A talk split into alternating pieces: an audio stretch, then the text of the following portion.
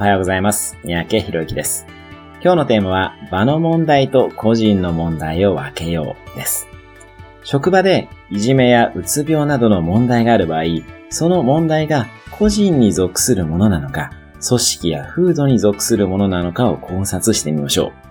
う。例えば、いじめの問題があるケースで、職場でいじめられている人が会社を辞めた場合、別の人がいじめられることがあります。それは個人の問題ではなく、環境の問題だからです。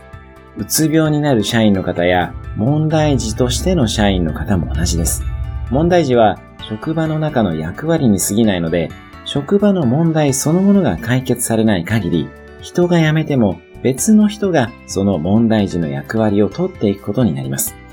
個人の問題と職場の問題をクリアにして、職場の問題そのものを改善していきましょう。